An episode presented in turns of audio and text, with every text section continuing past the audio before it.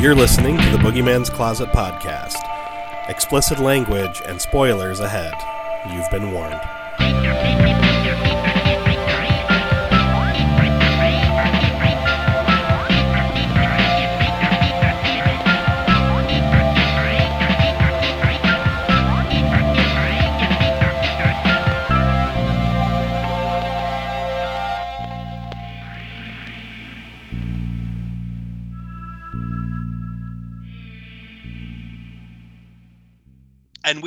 For yet another episode of the Boogeyman's Closet. As always, I am Mike Alvarez.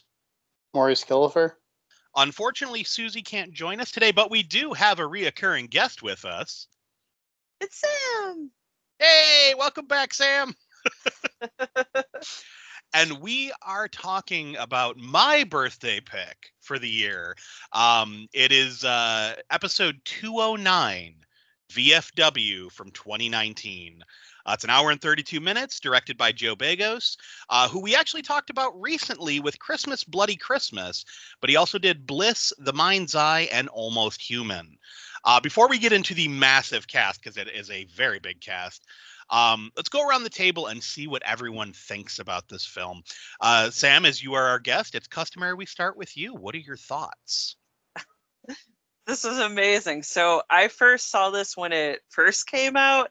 I think I saw it on Shudder, Mhm. and um, like with my dad being like a veteran and stuff, I did know all these guys from Mhm. like hanging out at like you know different places, which Right. was kind of cool. And like just the amount of over the top like blood and just dramaticness was Oh. amazing.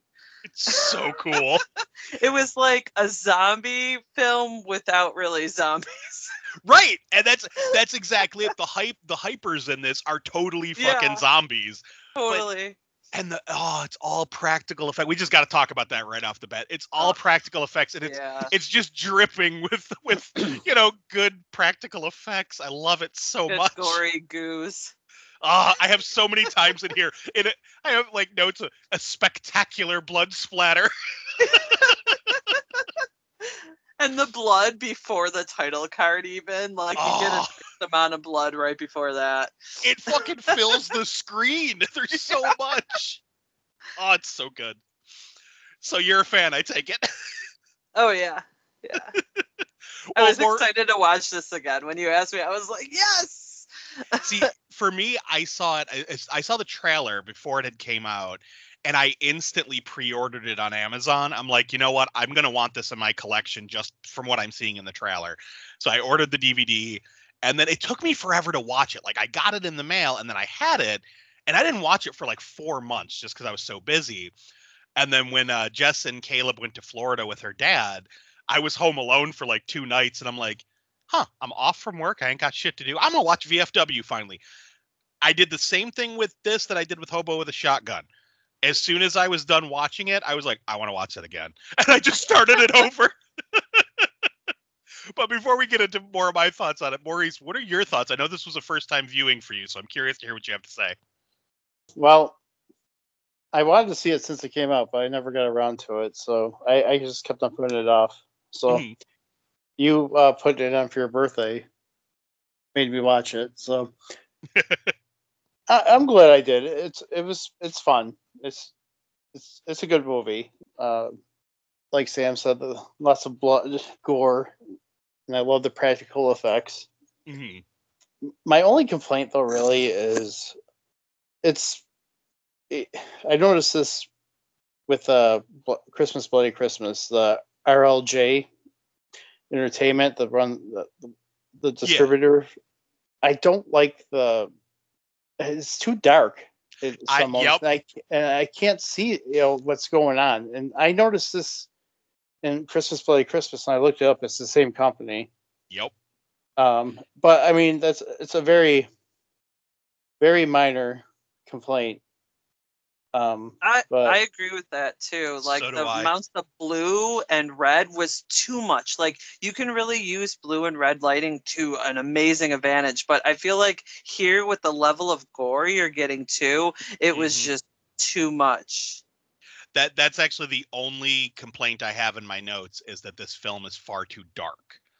Um, and it's this is something in modern filmmaking in general. I see a lot of people complain about this is we've gotten away from practically lighting a scene and a lot of times they like if they're filming at night it's a dark shot and it's like why? Why aren't we lighting films properly anymore? I mean they always like especially in the 80s and 90s they used blue lighting for night. So it's just okay fine just properly mm-hmm. light it damn it i want to see what's going on. So mm-hmm. And that that is an unfortunate uh, fact of, of modern movie making is a lot of these lower budget movies tend to just kind of cheap out on the lighting which sucks. But so overall you you dug it huh? Yeah i i, I did. Uh, the cast was great you know i loved all the there wasn't a character you know on the veteran side that i did not like so yep. yeah i liked everything about it. I like i said i had that minor complaint but like I said, I've noticed that with a few other, and there's a lot of movies that you know are made by like fan, you know, Fangoria for Shudder and stuff like mm-hmm. that. That this company did, but very minor. Well, and and that's the thing. Like, I, am I'm, I'm in agreement with both of you guys that uh, this is is a fucking great movie. Like, obviously, I picked it for my birthday, so it's one of those movies that I really wanted to watch. Um, and I guess there's a theme this this month where it's it's basically old dudes. Maybe I'm feeling old, um, but uh, I I love this movie. Like I love all the characters, and I, I'll fucking admit it. Stephen Lang does not get enough credit for being a fucking badass. Like this guy is a badass in every movie I see him in, and I love him. Like oh my god, like he's such a badass in this and in the fucking Don't Breathe movies and an old man and like like he's just always he always kicks ass. Like you know, so I, I really like seeing the, that guy in anything. He but, he um, was in Avatar, so I'm not sure if he kicked ass in that. I only saw it one true. time. That's true. I have not seen either of the Avatar movies, so I can't speak to that. Um, but I, I will say this: like, I know we already got a remake of Death Wish, but I kind of feel like Stephen Lang is the modern day Charles Bronson. And I want to I want them to remake Death Wish and give me all five of the sequels, damn it. like put Stephen Lang you could have Martin Kove play one of the bad guys like the crazy uh crazy dude that Michael Parks played in part 5 like put Martin Kove in that role. I am I would so be in for this. But uh I don't even know what kind of category to put this type of movie in, but I fucking love it it's these like that like uber violent type of horror where it's almost like cartoonish violence. Um, you have it, in, and obviously in this movie, but I mentioned Hobo with a Shotgun. Hobo with a Shotgun is another one that I feel is very much in this vein. Um, same thing with movies like Guns Akimbo, where it's like this hyper violence that's almost to the point of absurdity, but you buy it for the world they're selling you. It's it's almost like uh like a comic book reality. And I don't know how to describe it, but anytime I find a movie like this or like Mandy, um, you know, uh it just it has that like Turbo Kid's another one. But uh or Psycho Goreman, you know, like it's just like this crazy over the What's that?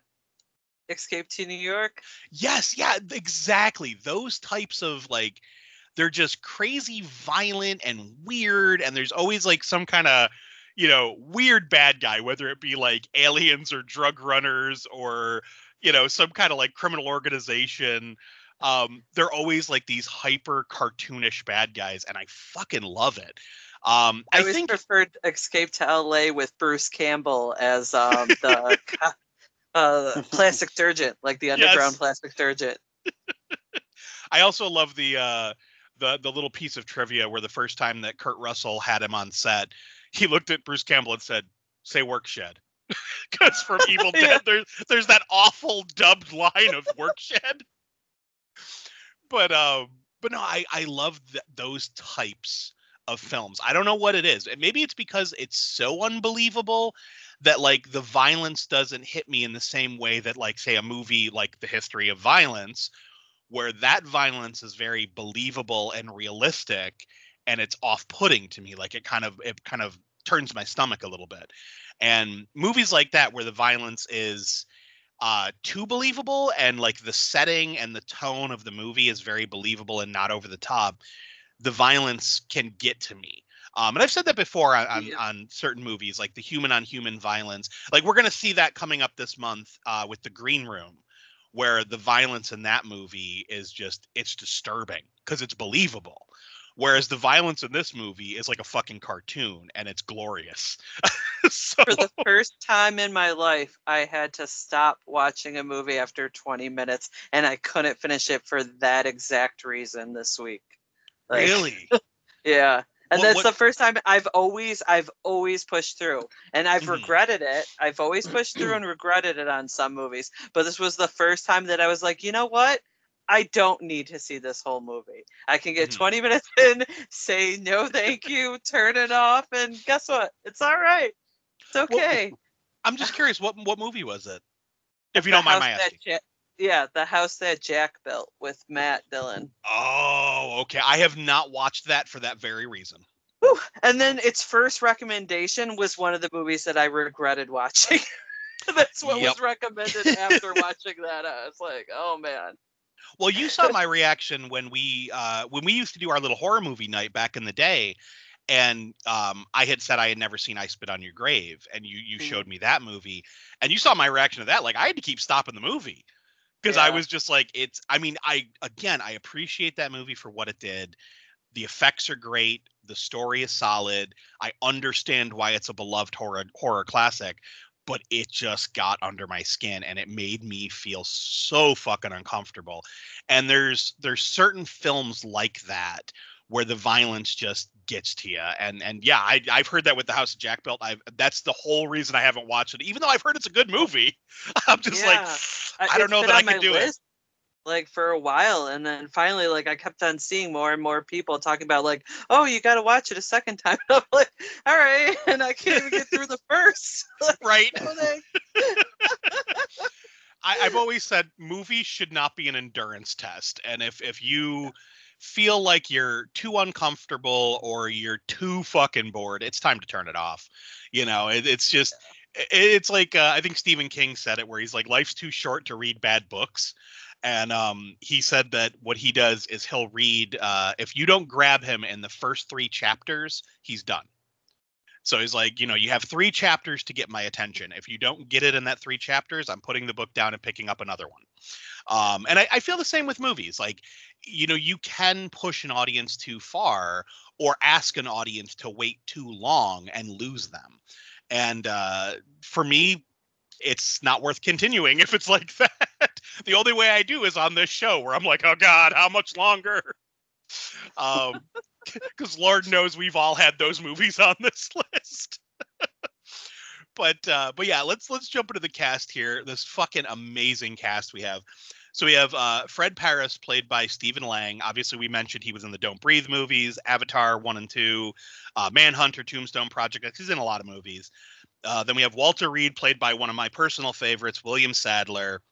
Obviously, he's the Grim Reaper in Bill and Ted two and three. Uh, then Freak, Shawshank Redemption, The Mist, The Green Mile, Tales from the Crypt, Demon Knight. Um, he was in two Tales from the Crypt episodes, The Man Who Was Death and The Assassin. Um, he's just he's a great actor. I love him in everything I see him in. Then we have Abe Hawkins, played by Fred Williamson. Uh, he was in the original Inglorious Bastards.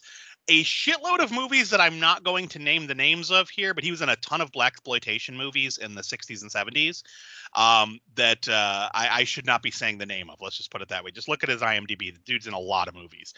Um, he was in Vigilante, uh, 1990, The Bronx Warriors, which I recently rewatched, and it's just as awesome as I remember it.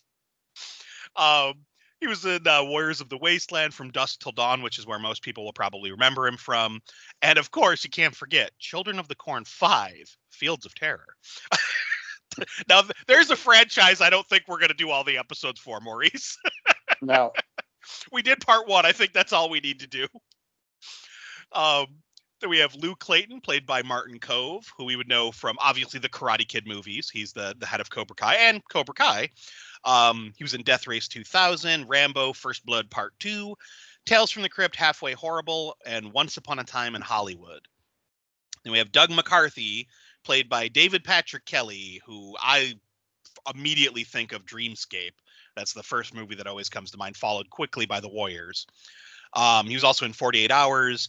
uh, Tales from the Dark Side, Beverly Hills Cop, Commando, Twin Peaks, The Crow, and John Wick 1 and 2. Then we have Thomas Zabriskie, played by George Wendt, who we would know as Norm from Cheers, but he was also in Dreamscape, House, uh, Tales from the Crypt, The Reluctant Vampire, a great episode of Masters of Horror called Family, and uh, Bliss, which is another movie that our director here did, and I really need to watch that movie. Um, correct me if I'm wrong, Maurice. You you said Bliss was pretty good, right? Mm-hmm. Yeah, I, Yeah. I need to watch that soon because I really like this guy's movies. I started it. It's- it it's been on my list forever, and like after looking through the credits on for this episode, I was like, "Damn it! So many people are in Bliss. I need to rewatch. th- I need to actually sit down and watch this movie." Um, but then we have Sean Mason, played by Tom Williamson. He was in Criminal Minds, The Goldbergs, and NCIS, along with a bunch of other like one-off TV shows. Uh, then that we have Fred's son? what's that? Is that Fred's son? I don't know. I was That's- wondering I- that. I saw the name. I'm wondering if it is his son. Yeah, Oh, because the chemistry between them too, like there's a few moments there where it's like, yeah, I could see that. That's a good, huh? I'm gonna have to look into that. I didn't see that in the trivia, but I, I'm gonna, I'll have to poke around after the episode and see if I can find anything. Because I, I didn't even think about that, but yeah, he could be. Yeah. I didn't, I didn't Yeah. notice the name connection. Um, but then we have Lizard, played by Sierra McCormick. She was in Supernatural, Criminal Minds, American Horror Stories, and We Need to Do Something. Uh, then Boz, played by Travis Hammer. Which what a name, Travis Hammer. but he was in uh, Criminal Minds, True Detective, American Horror Story, Westworld, and Twin Peaks. Uh, then we have Gutter, played by Dora Madison. Uh, she was in Dexter, Chicago Fire, Bliss, and Christmas Bloody Christmas. She was the one that uh, gets killed while she's getting it. Um, if anyone remembers that episode. Uh, then we have Tank, played by Josh Josh Ethier. Uh, he was in Contracted, Holliston, Almost Human, We Are Still Here, Tales of Halloween, Holidays, Beyond the Gates, XX, Mayhem, Leatherface, Bliss, Christmas Bloody Christmas. This guy is in a shitload of horror movies. and he's in a lot of good horror movies too. Um, then we have, uh, last but not least, Rhodey, played by Graham Skipper, uh, who is in Almost Human, Tales of Halloween, Carnage Park, Beyond the Gates, Bliss, and Scare Package 2, Rad Chad's Revenge. Which I would love to get on this show. We watched the first one Yeah. and it was hilarious, and the second one is just as funny. I'd be on that. Oh, totally. We'd have to get you and Omei on there because Omei was on the first one. Oh, that would be so fun. But for anyone that has not seen this and is wondering what the fuck we're talking about, uh, the movie is basically it's a, a group of old war veterans put their lives on the line to defend a young woman taking shelter in their local VFW, who's running from a deranged drug dealer and his relentless army of drug-addled zombies. So it's a it's a pretty great siege film. Um, that's another type of horror movie that I really like, the siege movie Mhm. where where people have to like hold up and like whatever the the enemy forces whether it be people or demons or zombies or whatever are trying to get in at them wherever they're hiding those are always very tense and fun movies Yeah, Precinct 13. Exactly i always think of that movie uh and uh demons 2 where they're in the fucking ho- uh the Oh, apartment yeah. high rise uh Yeah. hell evil evil dead rise was kind of like that too but Yeah. uh so we we open with a text crawl that says, "As America's opioid crisis worsens, addicts turn to a new drug. Uh, hi, I'm going to say this wrong. Hy, hylofeledrine. Um, street name hype. Cities become war zones. Neighborhoods crumble. Law enforcement retreats. With dealers struggling to meet demand, the hypers, as they refer to the, the drug addicts, resort to any means necessary to get their fix. Uh, we cut in on the drug den that we will see throughout the movie. It's an old theater where we meet Boz, the leader of the the little gang here. Um, the, the place is just filled with drug-addled, crazy people. Uh, his brother Rhodey comes into the room, followed by an addict who is quickly murdered by Gutter, who is like Boz's uh, right-hand lady, you know, his gal Friday. Uh, she fucking does the the Tom Savini machete to the head from Dawn of the Dead chop and just fucking wrecks this guy. She's But, my uh, favorite. Oh, she's a badass. Like she's scary. And her death is my favorite too. oh yeah. oh, that's that's a great death. Honestly, oh, I'm not. I don't want. I don't want to give away everybody else's death, but Yeah, yeah. uh, there's uh, I, there's one death that I really like because it hits me so hard. Um, but so Rhodey comes into the room and explains to Boz that they finally found a buyer for basically their entire stock. It's uh, five hundred thousand, and then they can get the fuck out of there. So Boz tells Rhodey that, or I'm sorry, Rhodey tells Boz that the deal will happen in 18 hours. Boz tells him to unload everything, and then they'll get the fuck out of town. Rhodey and Tank leave to get things ready. Um, so we see Boz walk out to the uh, to this like kind of like balcony that overlooks the ground floor where all the hypers are like beating the shit out of each other and like laying around burning barrels. like it's just it's kind of scary looking. It looks like hell down there. And um, this this hyper named Lucy comes up to him. She's got scars all over her face. That's the other thing about doing this drug is everyone who does it has like these red lines going all over their face, so they look like zombies too. Like it's a cool makeup effect. But uh, she comes up to him wanting a fix, and he holds up a vial of, of the hype and tells her like, "You want this?" And she nods, and he throws it over the railing to the ground below, and he goes, "Well, then go get it." And she looks at him and looks down at the hype, climbs up on the balcony, and jumps. And uh, right before she hits the ground, like you hear her scream, she fucking splats in a spectacular gush of blood. And then we get the fucking title screen. I'm like, damn, what a way to open the movie. Two gruesome kills in less than four minutes. It was insane. But uh, then we, we cut and we meet we meet some of our main characters. So we meet uh, Fred Paris. He's driving to work at the VFW. It says Friday, 3:55 p.m. Uh, this is happening while the opening credits play. So he goes, he picks up his friend Abe Hawkins, and then they continue on, you know, their way to the VFW. And there's a lot of great dialogue. Like I, I was saying at the start of this, like I wrote down so much dialogue. I'm not going to go through it all because I want to keep things moving. But um, there's just a lot of. We always complain about the quote unquote "I like cheese" dialogue, where people just talk to fill time. Everything these guys say is interesting. They're talking about how like first Abe is teasing uh, Fred about his his shitty truck, which is gonna play a role multiple times throughout this movie. Whereas you know Fred's defending his truck and being like, "Don't talk bad about my truck." Like they're arguing back and forth, and he's like, "It's old, but it's still running." And then Abe's like, "Yeah, like us," you know. So we get this whole great back and forth, and then we see how run down the neighborhood is where they are. And uh, Abe makes a comment about how it not it didn't used to always be like this and how like it's really gone downhill. So it's just in this this little bit of dialogue and they they cover so much like storytelling and I, I really appreciate that about this film. But we did talk about that on Christmas Bloody Christmas that even though there was a lot of I like cheese dialogue, it was all interesting dialogue. Um, which hey, if you gotta pad your runtime with talking, at least make it interesting. But um, so they they eventually get to the VFW, and we see right across the street for them is the drug den that we saw earlier. So the rundown theater. Which did you guys notice the Brainscan poster hanging out Mhm. front? Oh no, I missed that. I was like, hey, it's the Eddie Furlong movie we covered. and also on the marquee, uh, Bliss is one of the movies up there.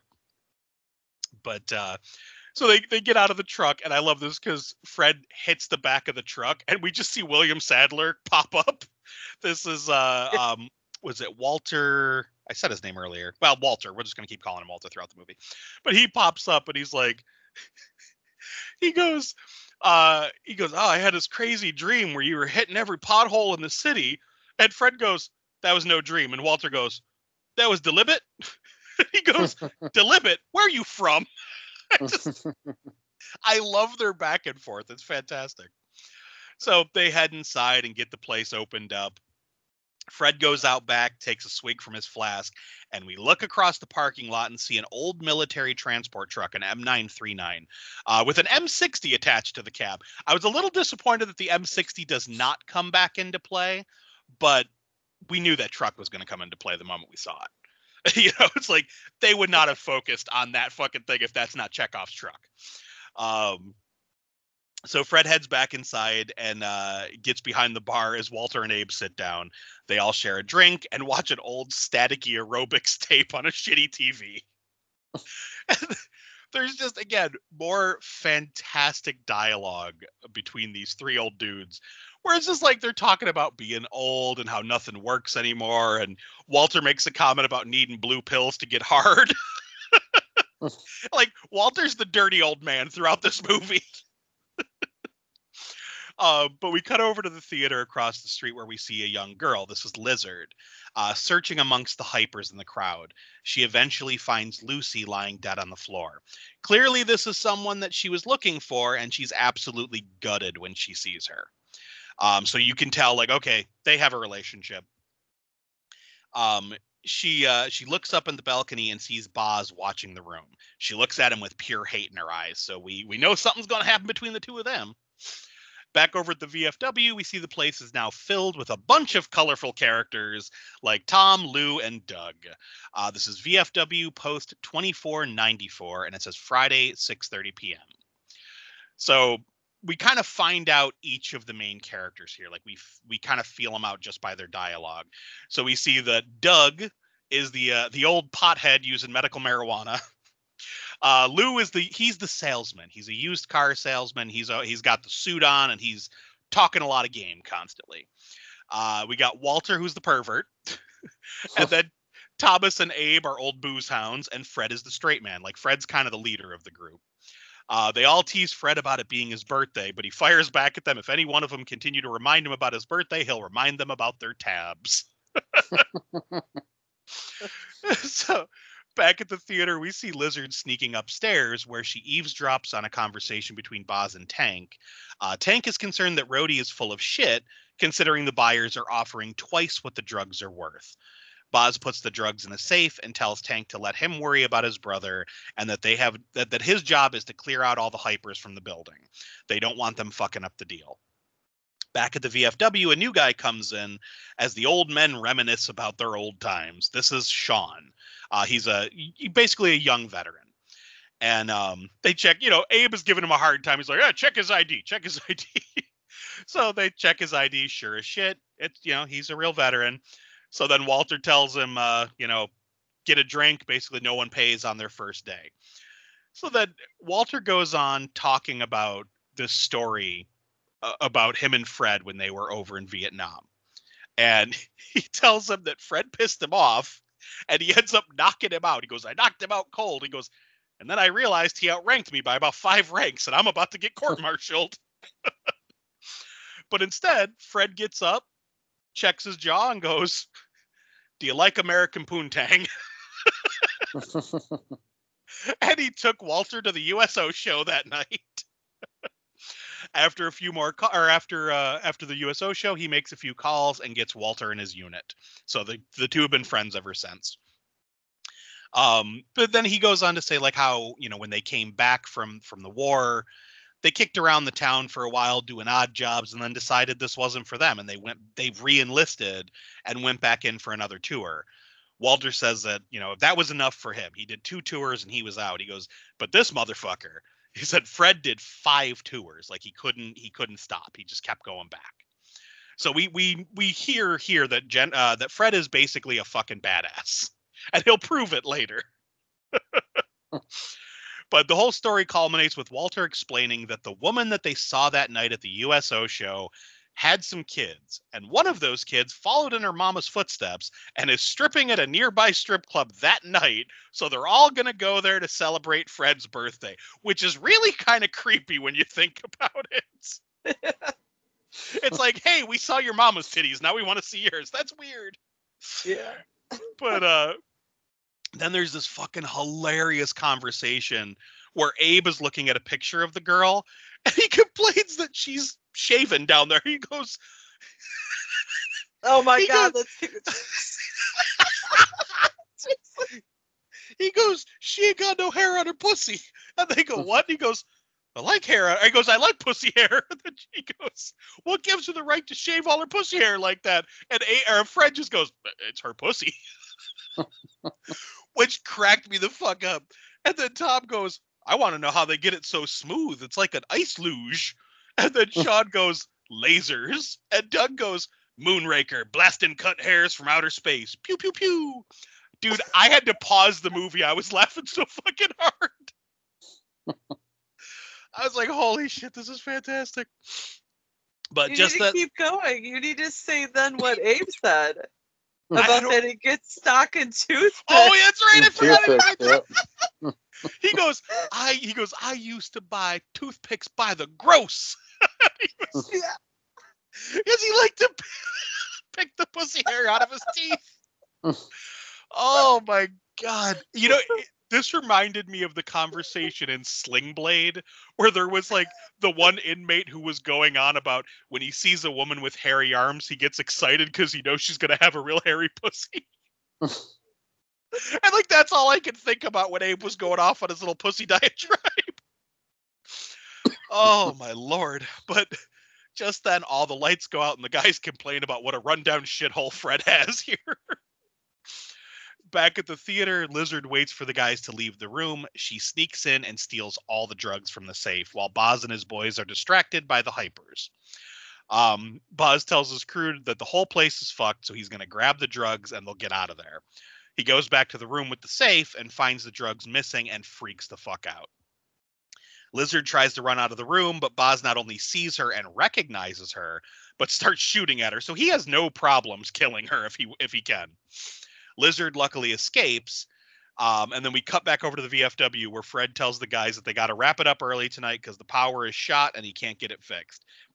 They bust his balls again about the place being a dump and they all have a good laugh.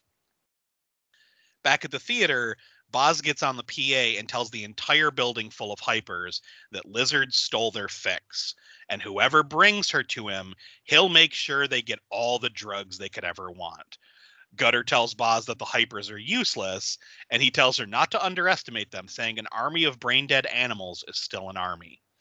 Smash cut to Lizard running through the building, being chased by a terrifying group of like fucking zombie like addicts wielding sledgehammers and axes.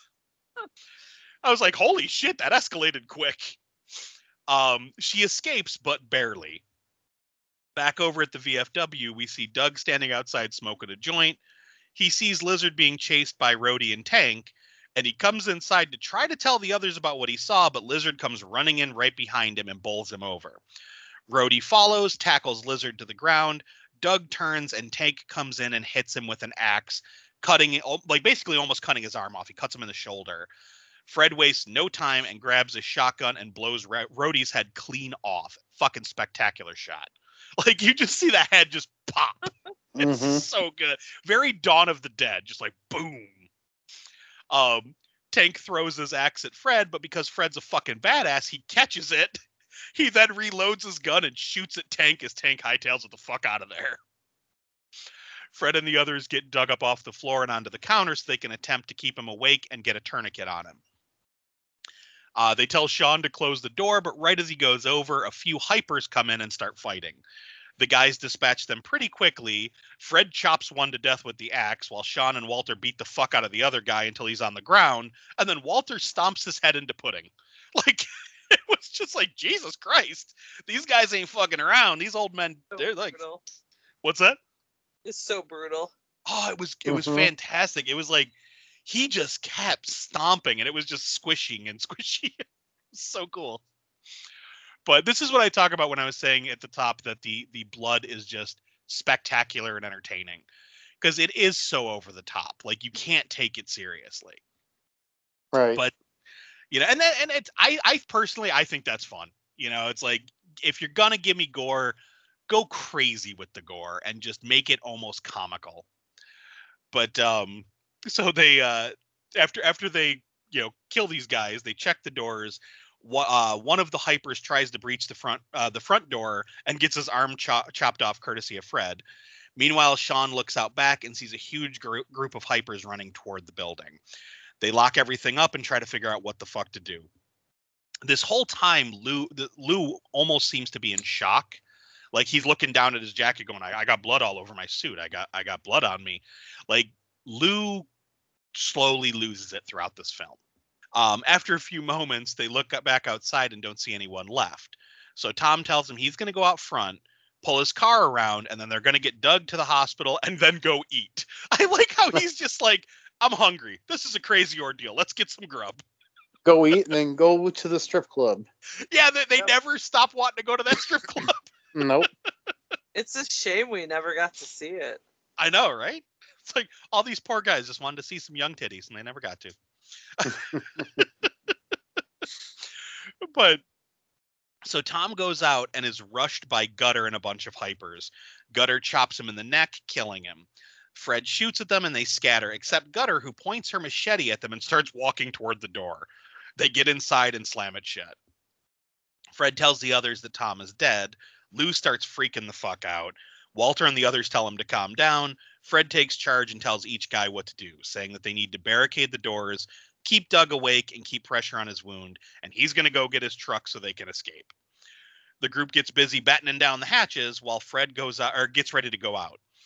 Walter tells Fred that he doesn't have to do this, that that's not their only option, pointing out that they can push the girl back outside, give them what they want, and they'll leave them alone.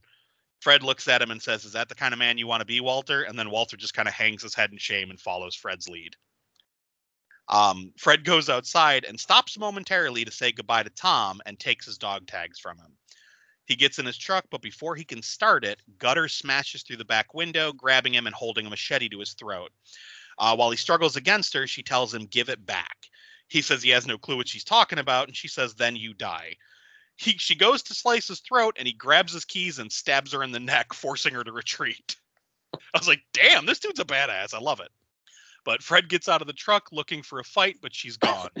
he then turns and boom, there's a crazy hyper coming right at him with a knife. Walter blows his head off. Which again, second head explosion. Beautiful. Oh, it's great. The the head explosions are great. Oh, they're so good. Again, they they remind me so much of the Dawn of the Dead head explosion. Because it's just that like almost overinflated balloon filled with gore that's just like pop. Yep. so good. And so Walter runs over to make sure Fred's okay. And when they turn, they see a group of hypers ready to attack him. Suddenly, each of their faces explode as Sean shoots them all in the back of the head. It's just like, yes, so much head explosions. but Sean tells them to get back inside, that these freaks are crawling all over the place. And then they see a mob of hypers come running at them. So the guys get back in. Inside, Fred uh, Fred thanks Sean for the insistence and decides it's time for the girl to talk. Lou is freaking out, wanting to know where the fuck the cops are, saying, Why aren't they coming? Surely they heard the gunshots. And I like this line because Walter laughs it off, telling him, In this neighborhood, gunshots are like crickets. It's just background noise. That's sad how true that actually is. Mhm. Yeah, like Mhm. Reese, I know you can you can attest to this too because you you lived downtown for a while. We both worked downtown for a while. How often do you hear fucking gunshot down there? Yeah. You know, and it's like Well, it's way too frequent. I, I remember growing up on 22nd Street. Me and my brother would hear it all the time, and we'd just be laying in bed, just like, well, shit, there's a gunshot. You know, it's like it's sad that that's that's how a lot that's a lot of cities. But uh, Fred tries to find out what the fuck is going on by talking to Lizard, uh, but she doesn't want to say much. She tells him her name, and that's about it. He tells her that he was attacked in the parking lot, and a woman said, Give it back. Not give her back or give Lizard back, but give it back. What does that mean? Lizard refuses to answer. Fred asks the others if any of them saw if she was carrying something when she came in, but no one saw anything. At this point, Lou has had enough and wants to throw her to the wolves, saying, "You may have a merc- you may still have that merciful shit in you, but I don't." And he he like basically kicks the chair out from under her and throws it to the ground, telling her that if she doesn't start talking, he's going to lace into her. Fred tries to calm him down, saying, "You know, you're not going to hit anyone." And Lou yanks Fred's beanie cap over his face, and I love it. Fred just instinct instinctively punches Lou in the face. It was like the greatest punch ever. It was so quick. The second he pulled it over his eyes, he's like, "Bam!" right in the fucking nose. Just yeah, and he connected. And then he's like, "Oh, sorry." Now go now go wash yourself up. yeah, exactly. He's like, he's like, sorry, sorry. He's like, Lou, Lou, you did it to yourself, Lou. Because your fault. Yeah. And he looks at everyone else and goes, it's his fault. And I love it because Walter and everyone else is just like, yeah, yep, his fault. and so Lou goes to the bathroom to clean himself up. and he looks at some old photos hanging on the wall and he comments, That's when you were good, Fred. And he sees like a young picture of Fred. He then uh was I'm sorry, he then you know finishes taking a leak and goes to flush the toilet, but the toilet won't work. He pulls the lid off the tank and finds Lizard's backpack. Across the street, Tank and Gutter go back to give Boz an update. They tell him that they killed uh, they killed one of the guys, but they couldn't get inside. He asks where Rhodey is, and they tell him that he's dead. The that the bartender shot him. Boz looks over at the VFW and goes, "What's the fu- what the fuck is that?" And Gutter goes, "Veterans of foreign wars." And Boz goes, "Good. Soldiers are good at dying." So it's like, uh oh. But uh, back over at the VFW, Lou brings out his uh, the backpack full of drugs and shows it to the others. So now they see what this is all about. Lizard tells them that Boz killed his killed her sister, and she stole the drugs because that's all he has in this whole world. Lou suggests that they give back the drugs, then this nightmare will be over, and they can go to the titty bar where they belong. and Lizard goes on to tell him that it won't be that easy because the guy that they killed, Rhodey, that was Boz's little brother, and he'll want revenge. He won't stop until every one of them are dead. Tempers get flared as they discuss what to do, and Fred calms them all down by telling them we were all we were all good soldiers once, damn good ones. Now it's time to act like that again. Fred tells them that they're going to take a stand. Walter says, "Remember the Alamo," and Abe goes, "Yeah, but they all died at the Alamo." I love it. Doug, who's been quiet this whole time, just bleeding out, goes, "You dumb shit." The fucking dialogue is so damn good in this movie. But the group checks their ammo and they find that they got nine rounds for the 12 gauge, three rounds for the 45, and a big fucking fire axe. Clearly, that's not enough weapons. And we get the mandatory arming up montage because you got to have a montage. Um, basically, they make a bunch of homebrew weapons like uh, tennis ball grenades that they can make with like what were they putting in that the grenades? Were they or in the tennis balls? Were they putting gunpowder? I I think don't so. know. Because I know they were putting the all the the uh, uh, kitchen matches in there to light it up, but I was like, what made it explode? I didn't see what they added to it, um, because when they finally use one, it, it blows up. Um, but you know they're doing stuff like uh, Walter takes a, a, a bar stool leg off and puts nails through it, so he's got a stick with a, with nails in it. Um, they they sharpen a bunch of pool cues and like hook it up to a uh, a big beer keg and then hold that up on the ceiling, kind of like one of those swinging log traps. Um, they barricade the doors. You know, they got sharpened uh, hockey stick. they just they're like ready ready to kill these guys with whatever they got. Um, but I love this scene where they they give uh, Frank or Frank Jesus Fred gives Doug the shotgun and says, "Can you handle this?" And he goes, "They didn't get my trigger finger," and he's just like moving his one finger. so yeah, so once they they you know they get everything ready, we get this the quiet before the storm, where Fred and Lizard talk. She asks him about this place, and he explains that it's like it's a home for guys like him. He explains that when they got back from Nam, they all just kind of washed up there. Tells her that there used to be a lot more of them, a whole lot more. And then he, he looks around and then he just kind of shrugs, like, you know, death comes for us all kind of thing. Cut outside, we see a mob of hypers rushing the VFW and they begin beating on the doors, and the men ready themselves inside.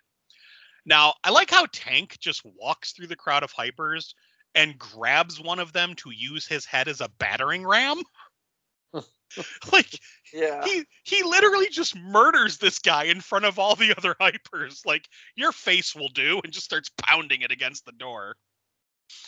The hypers break in, and now we get this glorious bloody fight sequence where the vets just fucking wreck these fools. Like there is so much like gore in this scene. And I know I keep saying that, but Jesus Christ, it is everywhere A lot.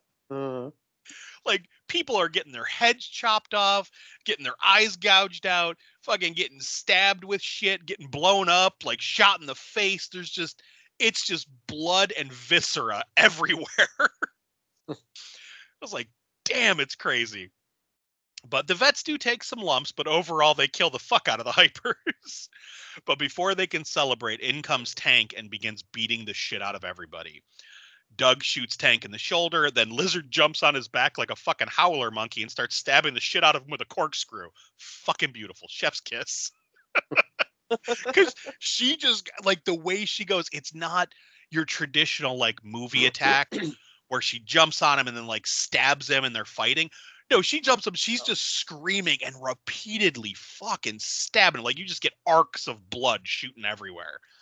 I was like, damn, so good. But Sean then grabs Tank and repeatedly knees him in the face until he caves his fucking skull in. Back at the theater, Gutter comments that it's taking too long, and Boz realizes that they must have killed Tank. Gutter points out that it's almost dawn, and if they don't get the ship back, everything is over. Boz hands his keys over to the Hypers and tells them to load up. Back at the VFW, the guys get back to barricading things while Fred pours a drink to calm his nerves. This scene is kind of sad because, like, you see him trying to pour and he just can't steady his hands. So it's like clearly he's like full of adrenaline and freaked out.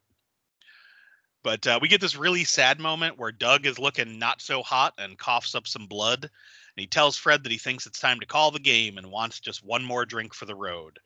Fred tells him he'll give him one more drink, but not for the road, but for his birthday. And Doug laughs at him and says, I'm older than you. You got to do what I say. and he goes to take a drink of the shot and starts sputtering and coughing. Like, we also get this fun moment with Lou and Walter where Walter asks Lou what he would do if he had all the money that the drugs are worth.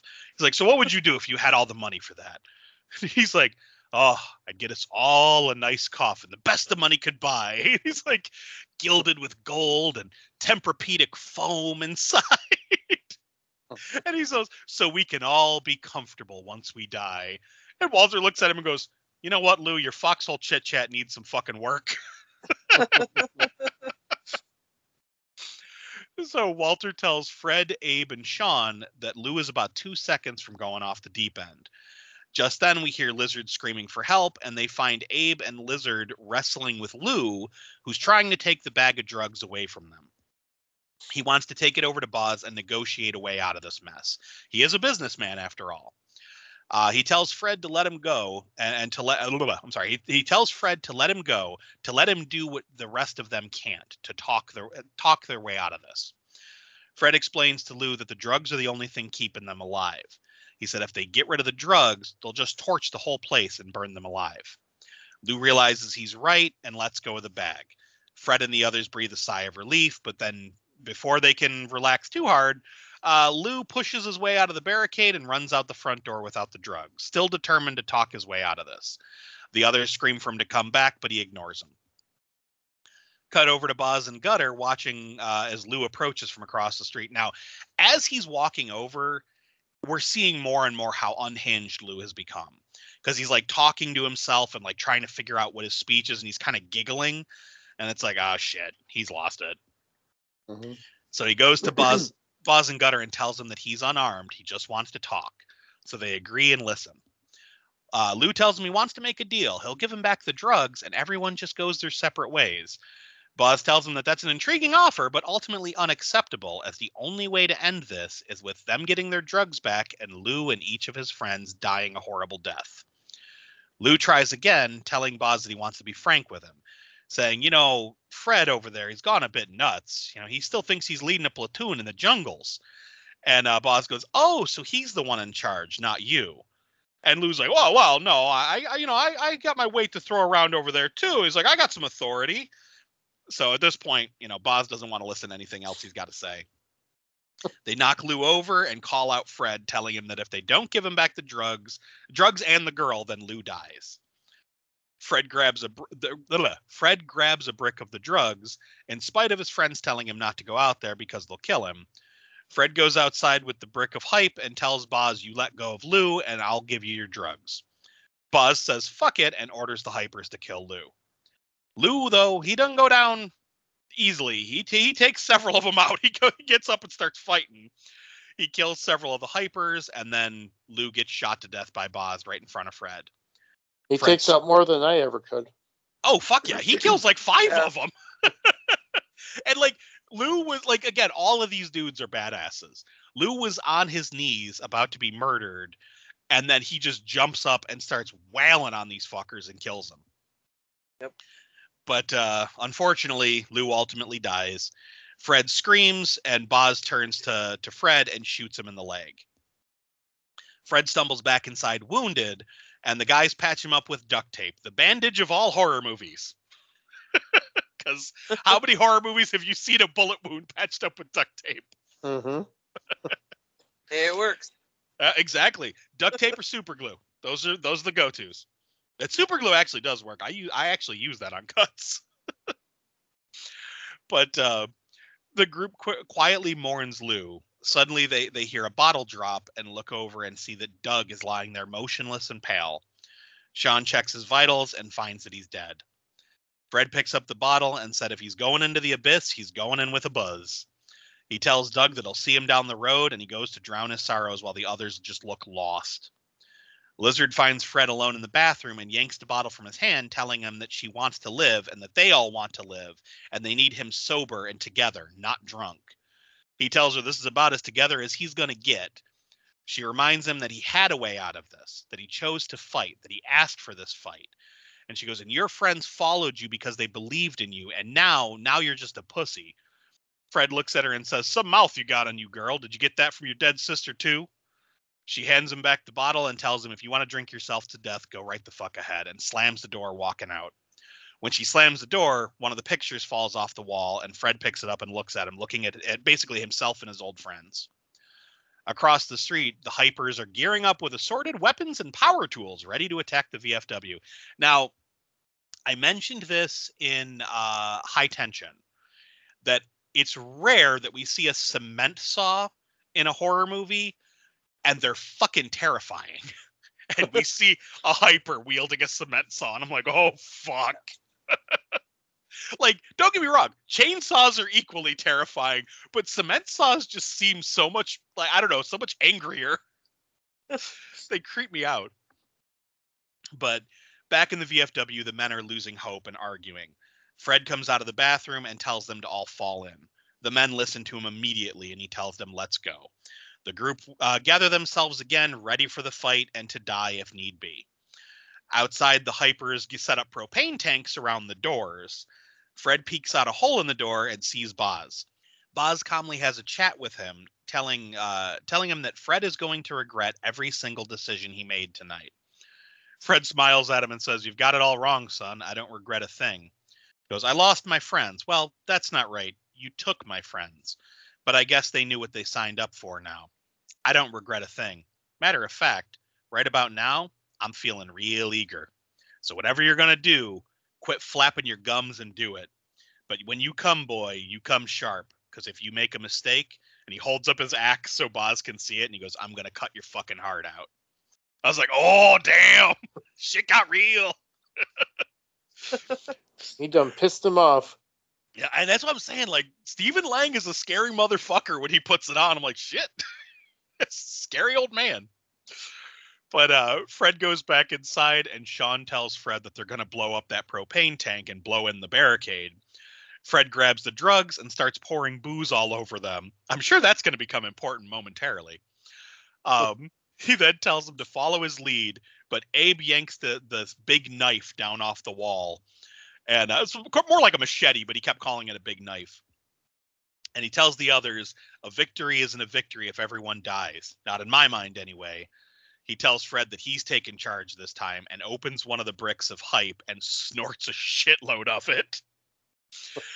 Abe twitches and he put, you know, he tells him to, uh, that he's taking point and he goes, "Get behind the bar, get ready." And he's standing there waiting for the explosion, just kind of twitching. I was like, "Oh shit!" The door blows up and knocks in the barricade. In comes Boz and his cronies. Uh, we now get this great standoff moment where Fred and the others line up line up next to Abe and stare down Boz and his men. It's just it's just a badass scene. You see the bad guys lining up and the good guys lining up, and they're all just staring at each other in slow mo. After the uh, uh, after the standoff, there's this great back and forth between Boz and Fred, where they kind of just taunt each other, talking about Fred's dead friends, and then Fred telling Boz that he really enjoyed killing his little brother. Boz eventually tells them that they have two choices give them back the bag of drugs and they die quickly, or they can take the bag of drugs and they all die slowly. Fred takes out one of the bricks of hype from the bag and throws it into the air. Sean shoots it and it erupts down, or it, it, erupts, showering them all with hype. And just like that, the fight is on. Some of the hypers start attacking Boz and Gutter because they're covered in hype and they're trying to snort it off of them. like it confused me at first what happened there. I'm like, why are the hypers attacking? Bo- oh, they're snorting it off of them. Oh, I thought they were just too stupid, so they're just attacking them. But that makes sense. well, because the, the one grabs uh, Gutter's arm and he's like rubbing his nose all over her sleeve, and then she fucking hacks him with the machete, and I was like, oh, okay, I get it. but um, this scene is, again filled with wonderful effect shots, lots of head trauma with both blades and bullets. so Sean shooting motherfuckers in the head, so is Boz. You know, Fred stabbing people with the fucking back of the axe. Like he does the the the, the pointed part of the axe right down on top of someone's skull, and we just get this huge arc of blood. Like it's just it's insane. Um, Gutter and Boz fight off the hypers while the vets kill the rest. Walter sees the running cement saw on the ground and picks it up, giggling. so you know he's going to use that. Um, and then he, Fred, and uh, Sean and Lizard head into the next room to try to make their way out of the front of the building. Abe refuses to follow, telling Fred he's got this and stands off against Gutter. The next room is filled with hypers, and Walter just takes the saw and fucking mows through them in a spectacular shower of blood and gore. This was very much like the Dead Alive lawnmower sequence. Yeah. It's just, he's laughing and sawing, and there's just blood just spraying everywhere. It's so good. But uh, while this is going on, Lizard runs back to grab the bag of drugs, but Boz grabs her while Abe and Gutter are fighting, so no one sees Boz get her. Walter chews through the crowd and they make their way outside. Sean realizes that Lizard isn't with them. And I love Fred's reaction here because he's like, oh shit. He's like, all right, I'll go back. And he's hobbling. And Sean's like, you can barely walk. And he goes, hey, get to the truck with Walter. He goes, keep, you know, watch Walter. And he goes, how many bullets you got? He's like, I'm out. And he hands him his axe and he's like, take care of Walter. So Walter and and uh, Sean go running out toward toward his truck, and a um, Fred hobbles back inside. Outside, Sean and Walter see that the hypers have slashed the tires on Fred's truck, so they won't be able to use it. So Walter points out the M939, and Sean asks, "Will it run?" He goes, "It will if I tell it to." Uh, but before they can get in the truck, they get attacked by a bunch more hypers, and we get plenty more gore with the cement saw. In the bar, Gutter has Abe down and is ready to kill him. She smiles and asks, Are you ready to die, old man? She goes to kill him and gets a flagpole through the gut. Fred yanks it out, and as she falls back, he then impales her head with the fucking flagpole. Bye bye, Gutter. Such a good kill. Oh yeah. I know, Sam. You said that that was your your favorite, right? Yeah. And it's it's good because when he he hits her with the flagpole, he goes right through her mouth and it comes out the back of her skull, and then we get this great POV shot of Fred just smiling and twisting the flag. It's like, oh shit, he wasn't fucking around. So uh, Fred gets uh, gets Abe up, and they both sit down at the bar, and he starts to pour a drink, but before before he can drink his his shot, he hears Lizard yelling for her and he sighs, grabs the shark, shotgun off the bar, and tells Abe, I'll be back. and he goes hobbling off to save her. Back outside, Walter gets attacked in the cab of the truck while Sean fights off the uh, fights off the hypers in the back. One of the hypers pins Walter down with a chain around his neck, and another uses a chainsaw on him, cutting into his chest. That scene was fucking brutal, and it was Yeah. honestly fucking scary because like he's he's the one guy jumps in the window and starts stabbing at him and walter like jumps back kicking at the guy and then another guy jumps in the other window and wraps a chain around his neck holding him down while a dude jumps up on the hood of the the truck and starts sawing through the window with a chainsaw. And it's like it's that buildup of you know that chainsaw's coming in and then it like gets in there and walter just starts screaming and of course he just gets it right in the chest. It's like fuck! Brutal. But uh, Sean is able to get the hypers off of him and kill them before they can kill Walter, but just barely. Fred follows Boz as he drags Lizard across the street. Fred can barely move. Like at this point, he's like he looks like he's about to pass out. We hear his heart beating. He's wavering, like he can he can barely move. Back at the truck, Walter tells Sean that he's not going to make it. He goes, "This is the end for me." He tells Sean, "You're a good kid and a damn good soldier, but your orders are to go home and take care of that wife you got." He goes, "I got this." So Walter lights one last cigarette, and across the street we see Boz throwing Lizard against a car and puts his gun to her head. He tells her that uh, she's going to be with her sister shortly.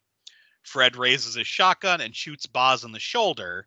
Boz spins around and grabs Lizard to use as a human shield. Fred tells him, We're not finished. Boz goes, No, I suppose we're not. The whole time here, like I said, Fred is wavering back and forth. Like we even get a POV shot where we see he can barely keep his shotgun steady. Um, so Fred and Boz are just holding their guns on each other. Across the street, Walter gets uh, gets the truck running and says, "Fred, this is the last time I'm going to bail your ass out." And he guns it straight at him. Lizard slowly takes out Fred's lighter from her pocket, lights it, and drops it into the bag of hype that's covered in alcohol, and the whole thing lights up. Boz immediately starts freaking out, trying to stop it from burning. Lizard runs to Fred. Fred shoots Boz in the stomach, as Walter crashes through the gate and rams Boz into the truck, killing Boz and blowing up the truck, killing himself as well. Fred and Lizard watch as they burn. Sean comes over and helps them up. Fred asks what the hell happened with Walter. Sean tells him that one of the hypers got him real bad and he was going to die. Fred almost sheds a tear. He's like, "Oh, damn it, Walter." Like he just looks so sad, you know. It's like uh, that that part I, I I ain't gonna lie, I got a little choked up. Um, so Fred tells Sean it's about time that they had one more beer for the road, and they head back into the bar. Once inside, they see Abe hunched over the bar. They check on him and find out he's dead. Fred hangs his head and pours some shots and says, At least he died doing something he loved. And Abe goes, Who the fuck said I was dead? Scaring the shit out of the group. Which, like, that cracked me up, but then this next moment, this is actually my favorite death scene because Fred toasts to all their fallen friends. While he's toasting, we just see Abe's uh, cigar fall out of his mouth as he he he does die. And it's it's so it's so sad because like every death in this movie is so huge and over the top, and then you just see this guy who would put basically put his all into this final fight, and he just gives up the ghost right at the end after they won. And it's just like it's such a poignant death. I really liked it.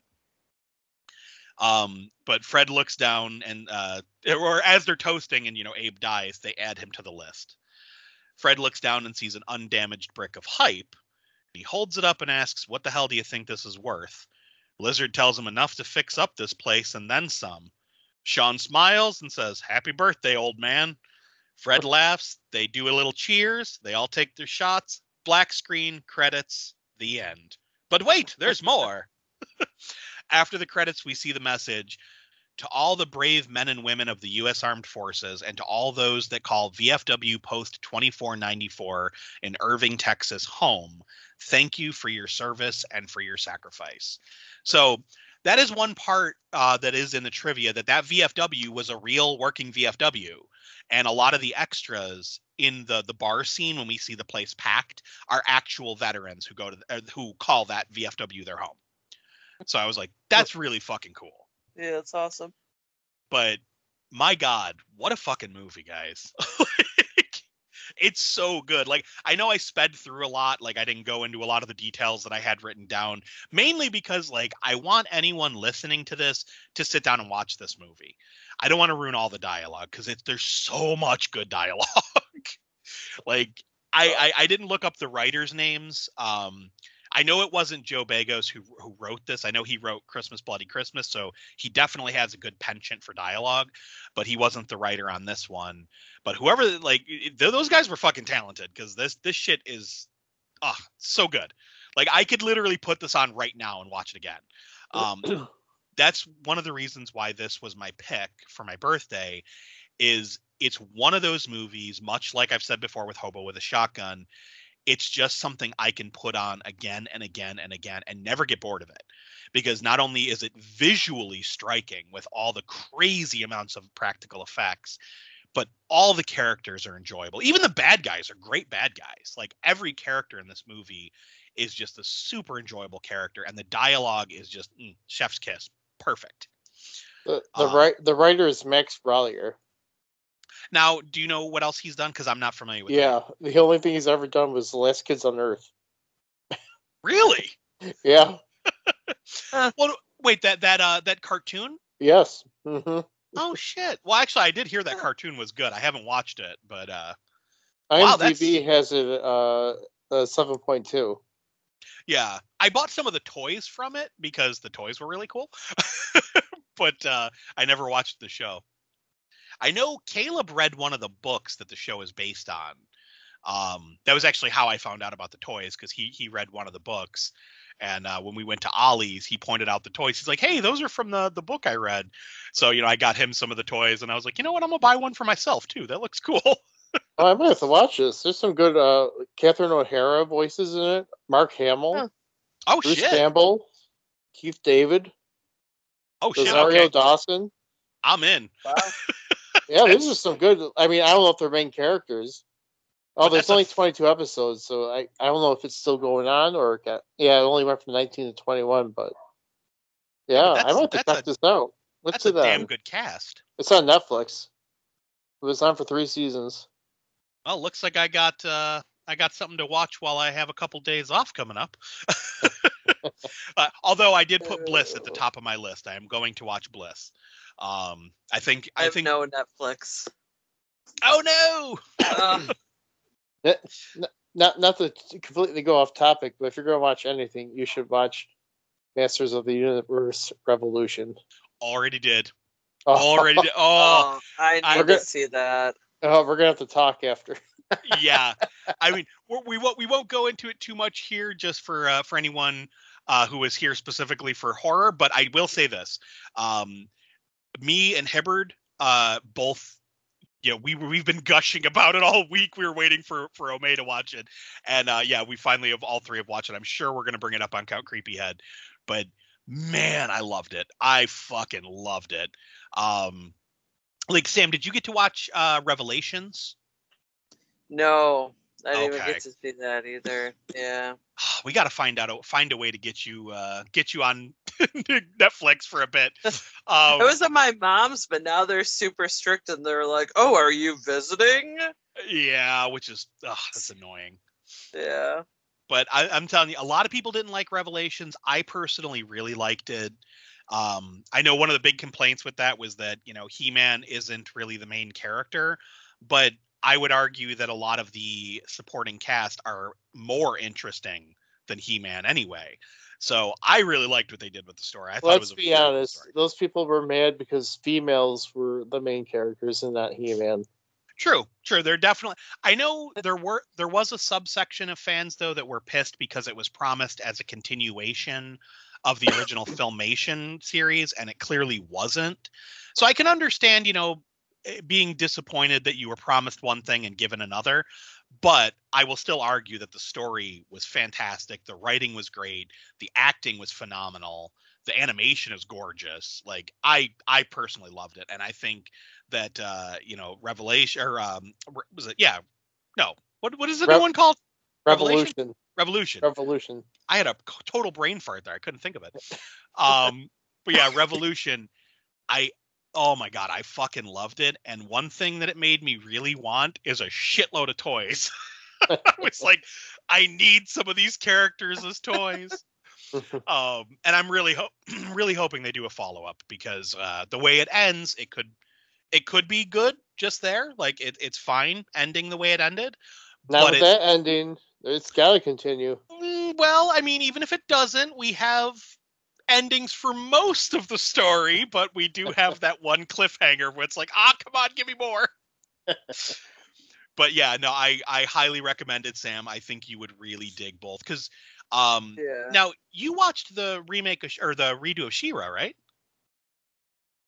No, I'm so far behind us. So, Oh man, see, I thought you watched it. I think you would really like that one too. That was a really good show. yeah.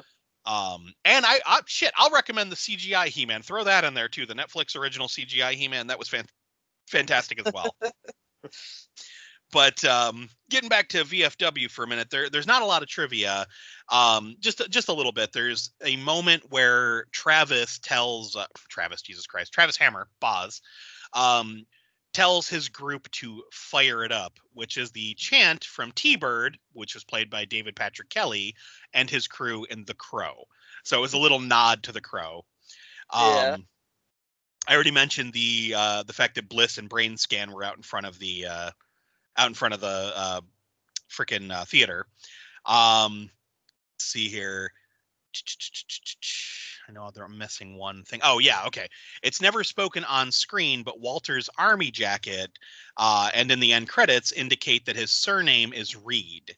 Um, a reference to the Walter Reed National Military Medical Center, one of the United States' most prominent military hospitals. So I thought that was kind of cool piece of trivia. I'm like, oh, I didn't, I didn't notice that. That's cool. Um, and I already mentioned that the interiors uh, were shot on, you know, they in the real VFW, um, specifically, you know, post 2494. So, but most of the trivia is just stuff like the effects were done practically, you know, blah blah blah. There's a lot of stuff like that. Um, I, I just can't recommend this movie enough to people. Like, it's one of those rare horror movies that's more action than horror, but gets lumped into horror because, again, it, it is a horrific concept and it's extremely gory. Like, very, very gory. That's how I got to watch it last night again. Because I was like, oh, it's an action movie. you I love mean- action movies. Now, Travis watched it with you? Yeah. What did he think? Um, he liked it, but he felt it was too dramatic. I mean, yeah, there there are a lot of heartfelt moments between the old vets, so I get it. But no, there's something to me about I, and I've always liked this. Maybe it's because I watched Death Wish at a very young age, and I definitely should not have been watching Death Wish at a very young age. But um, maybe because I watched that and like Dirty Harry and stuff, I have this this love for the the old man kicking ass kind of stories. so like anytime I see one of these movies where it's just like the the grizzled old dude who is like just trying to live his life and then is thrust into this horrible situation and he just fucking kicks ass and takes names, it always makes me smile. Like I always Clint enjoy. Eastwood the past 15 years. Exactly. I just I there's something about those types of movies that I'm just like, you know what? I'm gonna enjoy myself with this. So it's like a weird subsection of horror. And I and I've mentioned this on the show many times that my favorite genre is comedy horror. Um I like to I like to laugh. I like I like these goofy horror movies. I don't ever want to take things too seriously. And that's one of the things I like about movies like this is while it is a serious story and it is dramatic, as you know, even Travis said, um, but it doesn't take itself so seriously that everything is grounded in reality. There's definitely this level of just like disbelief. Like you you can you can separate yourself from reality with one of these types of movies. It's like video game boss levels. Yeah, that's actually, you know what? That's a very good way to put it, Sam, is that it is like video game violence, where like I have like I pointed this out uh before, like Caleb loves the Call of Duty games and like first person shooters and like he's been playing like stuff like 7 Days to Die and Dead Island since he was like 6 and 7 years old. The kid is used to tons of blood and viscera when it comes to video game violence.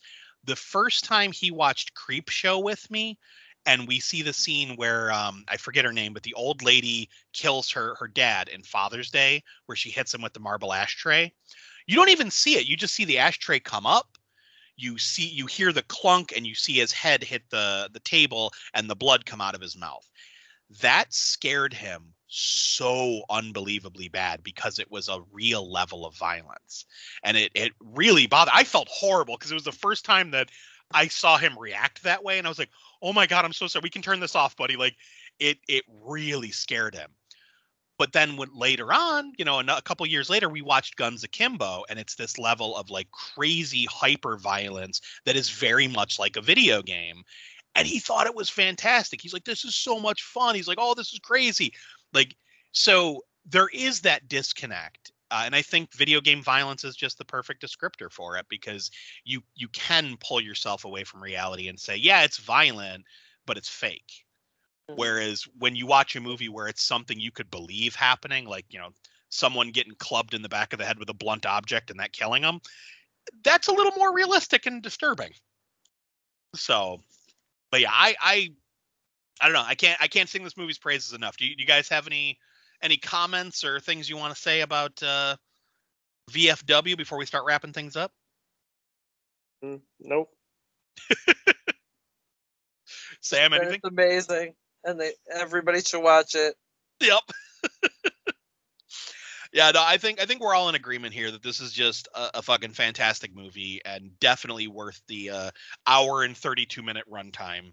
Um, it doesn't, and that's the other thing. It's not a long movie. It doesn't. It's not overindulgent. It gets in, tells you the story it means to tell, and gets the fuck out, and it's fantastic. So, but uh, so I guess we'll we'll start wrapping things up here. Uh, for anyone that is not following us on social media, we are the Boogeyman's Closet on both Facebook and Instagram.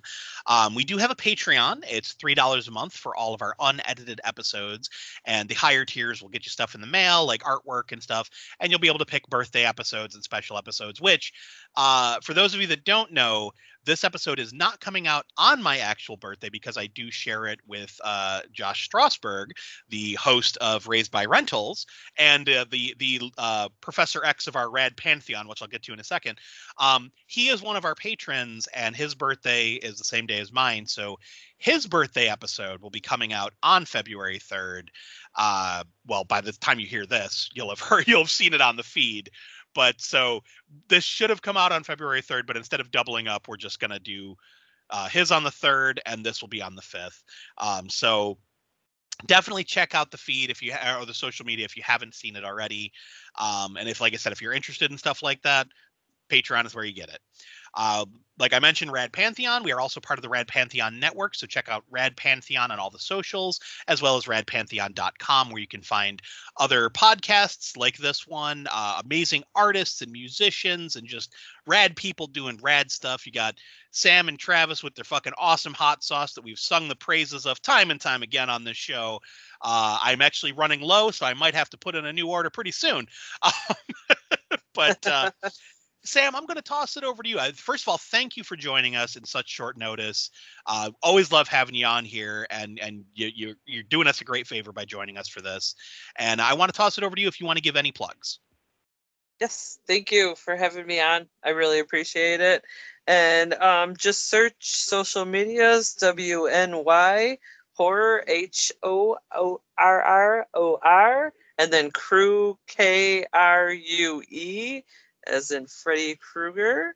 And um, we have a bunch of events coming up. There's uh, we're vendoring a show slash taco bar slash wrestling match thing on the um, 15th of March. And then there's another uh, movie event coming up in April, and then a big like horror cookout thing coming in at the end of July, July 27th. That's going to be in Tonawanda, and it's like a picnic slash vendor type thing, uh, meet and greet. Oh, that sounds awesome. Yeah, that's going to be pretty fun. And that's with uh, Silk Screams, who does these amazing t shirts. You should search social medias too for Silk Screams. Mhm. Not screens, but screams. And um, he takes old like ads for like horror movies and stuff and puts them onto t shirts. And it's Very pretty awesome. cool.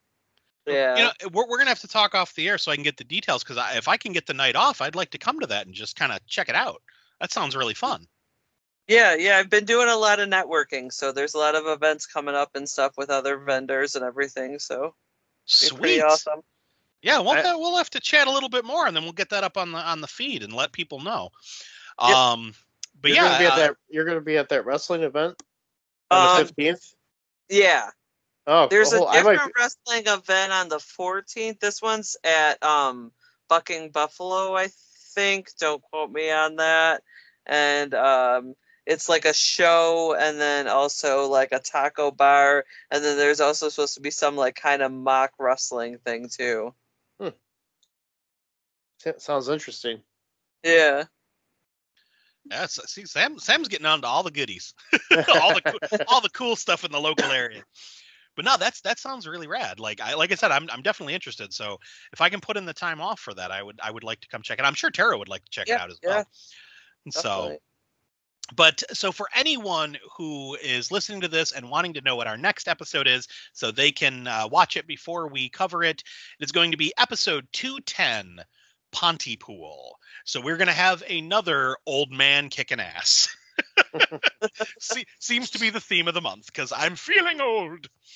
But uh all right guys so with that i think we are going to wrap things up here. As always this is mike saying goodbye. Bye. Bye.